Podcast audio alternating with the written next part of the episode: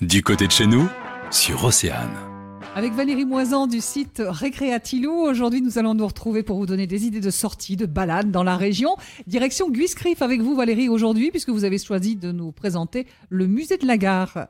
Oui, tout à fait. Vous allez plonger dans l'univers du ferroviaire et euh, à lui seul, en fait, ce musée est un vrai pôle de loisirs. Il est situé dans l'ancienne gare de Guiscriff.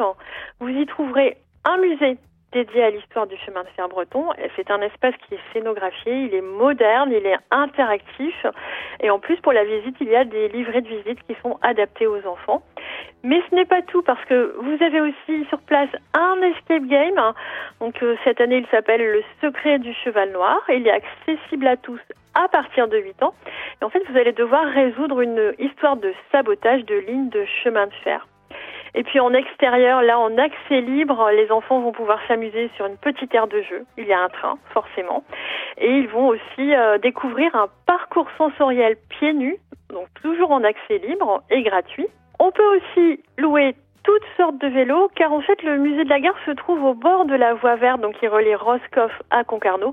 Donc c'est vraiment un point de départ de, de, belles balades à vélo ou même à pied. Hein. Une adresse à retenir donc. Et nous allons prendre la direction des Côtes d'Armor puisque vous avez envie de nous faire découvrir le château de Quintin. Oui, alors on peut visiter le château et alors ce qui est chouette c'est que ce sont les propriétaires du château euh, de génération en génération. Donc ils vont euh, aujourd'hui vous faire euh, visiter le château et ils proposent des chasses au trésor en famille qu'on peut faire à partir de 5 ans.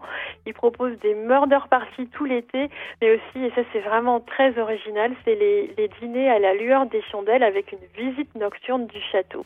Donc ça c'est proposé tout l'été au château de Quintin. Valérie, merci d'avoir partagé toutes ces idées de sortie avec nous aujourd'hui. Je précise que sur votre site internet recreatilou.com, on trouve une offre très importante d'activités de loisirs sur toute la Bretagne à faire avec les enfants jusqu'à l'âge de 15 ans. Merci beaucoup. Pour en savoir plus, rendez-vous sur oceanfm.com.